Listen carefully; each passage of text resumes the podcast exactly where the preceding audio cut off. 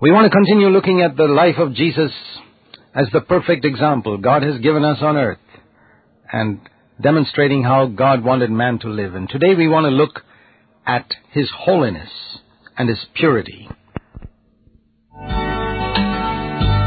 God is holy, and He tells us, Because I am holy, be holy yourself. But for us who are human beings, created with a free will, holiness can come only through overcoming temptation, through saying no to temptation. We're not inherently holy. When we are born, we're inherently sinful. In fact, even when Adam was created, he was not inherently holy. He was inherently innocent. He had to choose God and say no to temptation in order to be holy. Now, in the same way, today, to be holy, we have to be tempted. In fact, this is one purpose of temptation. Temptation is not meant to lead us into sin. Quite the opposite. It's meant to lead us to holiness. Holiness is like being spiritually healthy and strong. Why do people go to a gymnasium and do exercise there with bars and weights and subject their muscles to resistance with springs and various things like that?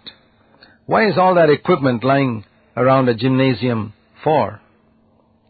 It's not easy. It's not easy to lift those weights and do exercise with all those springs and various things. In fact, it's a strain. But why do people go through that strain? They are even willing to pay money to go through that strain. You know why? Because they want a physically fit body. And they know that that physically fit body can only come if every muscle in this body is subjected to strain and resistance. So all that equipment in a gymnasium is meant to subject different muscles in their body to resistance. Now a person whose muscles are not subjected to resistance will just be a fat, flabby man. And when doctors advise a fat, flabby man to get rid of his fat, they suggest exercise, or in other words, subject your muscles to some resistance. It's exactly the same principle spiritually.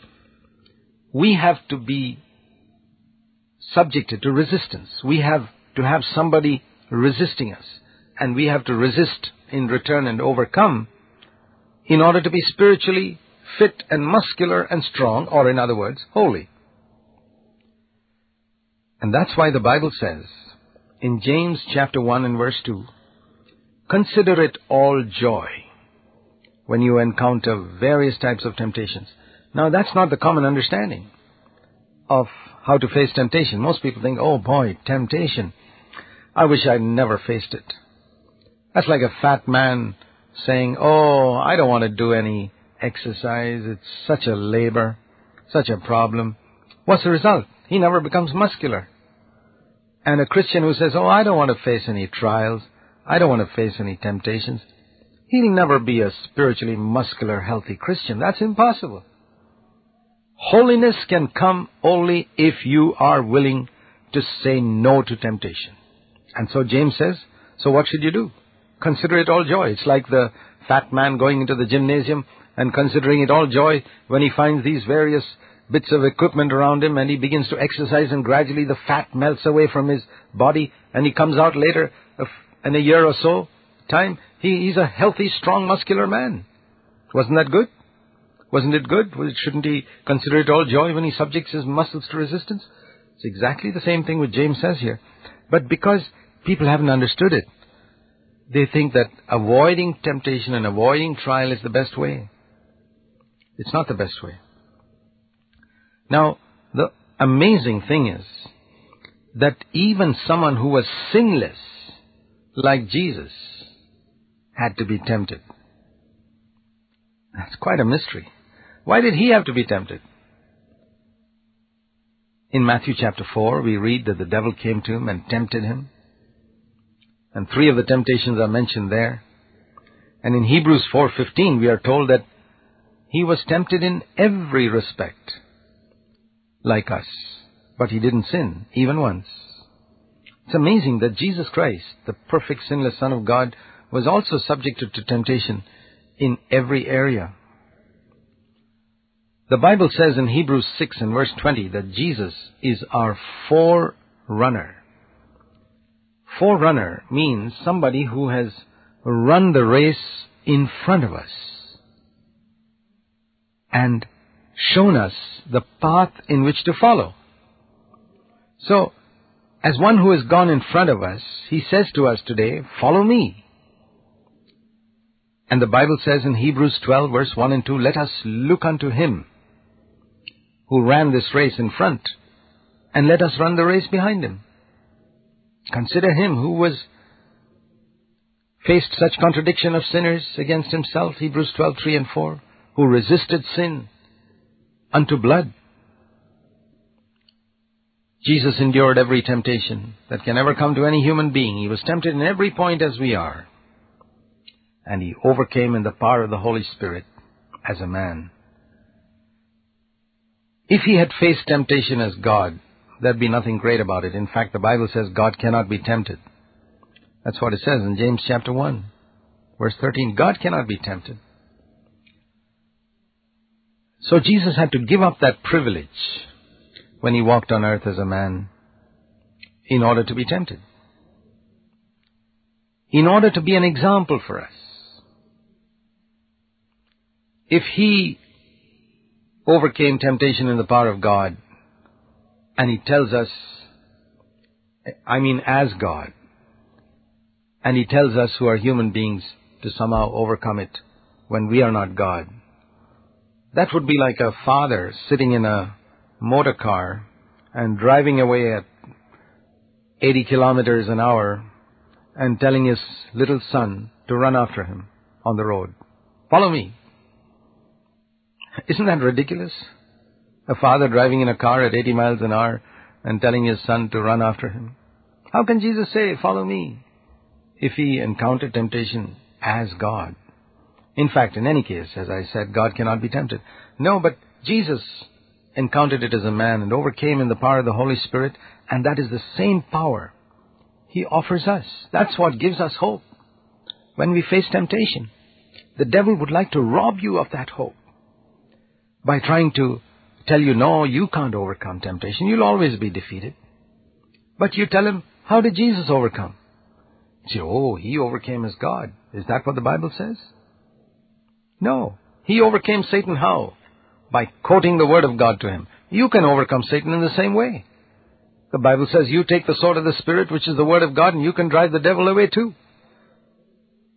In the power of the Holy Spirit, Jesus prayed sought for help, and overcame. Now, if today we have to face some temptation, which Jesus never faced, we could say to him, well, Lord, you don't understand what I'm facing. But we can never say that. Because he does understand. The Bible says he can sympathize with our struggle, with our weakness. It says in Hebrews 4:15. And one thing that Jesus demonstrated through his life on earth was that with the power of the Holy Spirit, as a man, we can obey every commandment of God. If we don't do it, it's because we're not wholehearted as he was.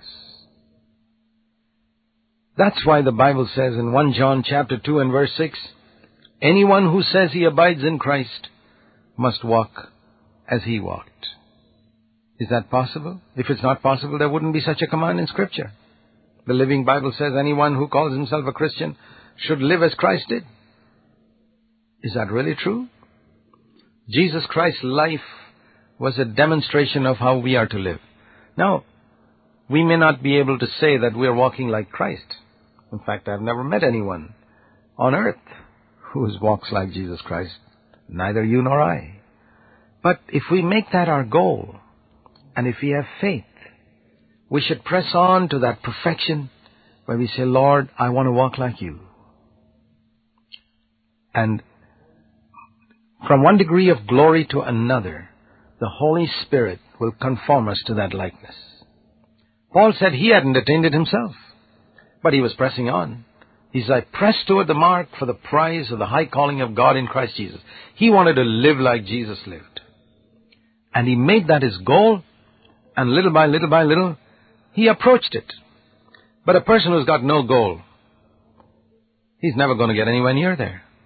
It's like climbing a mountain. If you don't have the top of the mountain as your goal, what's going to happen? You're just going to be at ground level even after 25 years.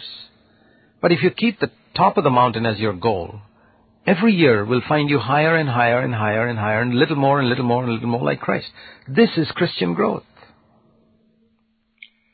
How did Jesus overcome? When he faced temptation and he felt the pull of it, he resisted it in the power of the Holy Spirit.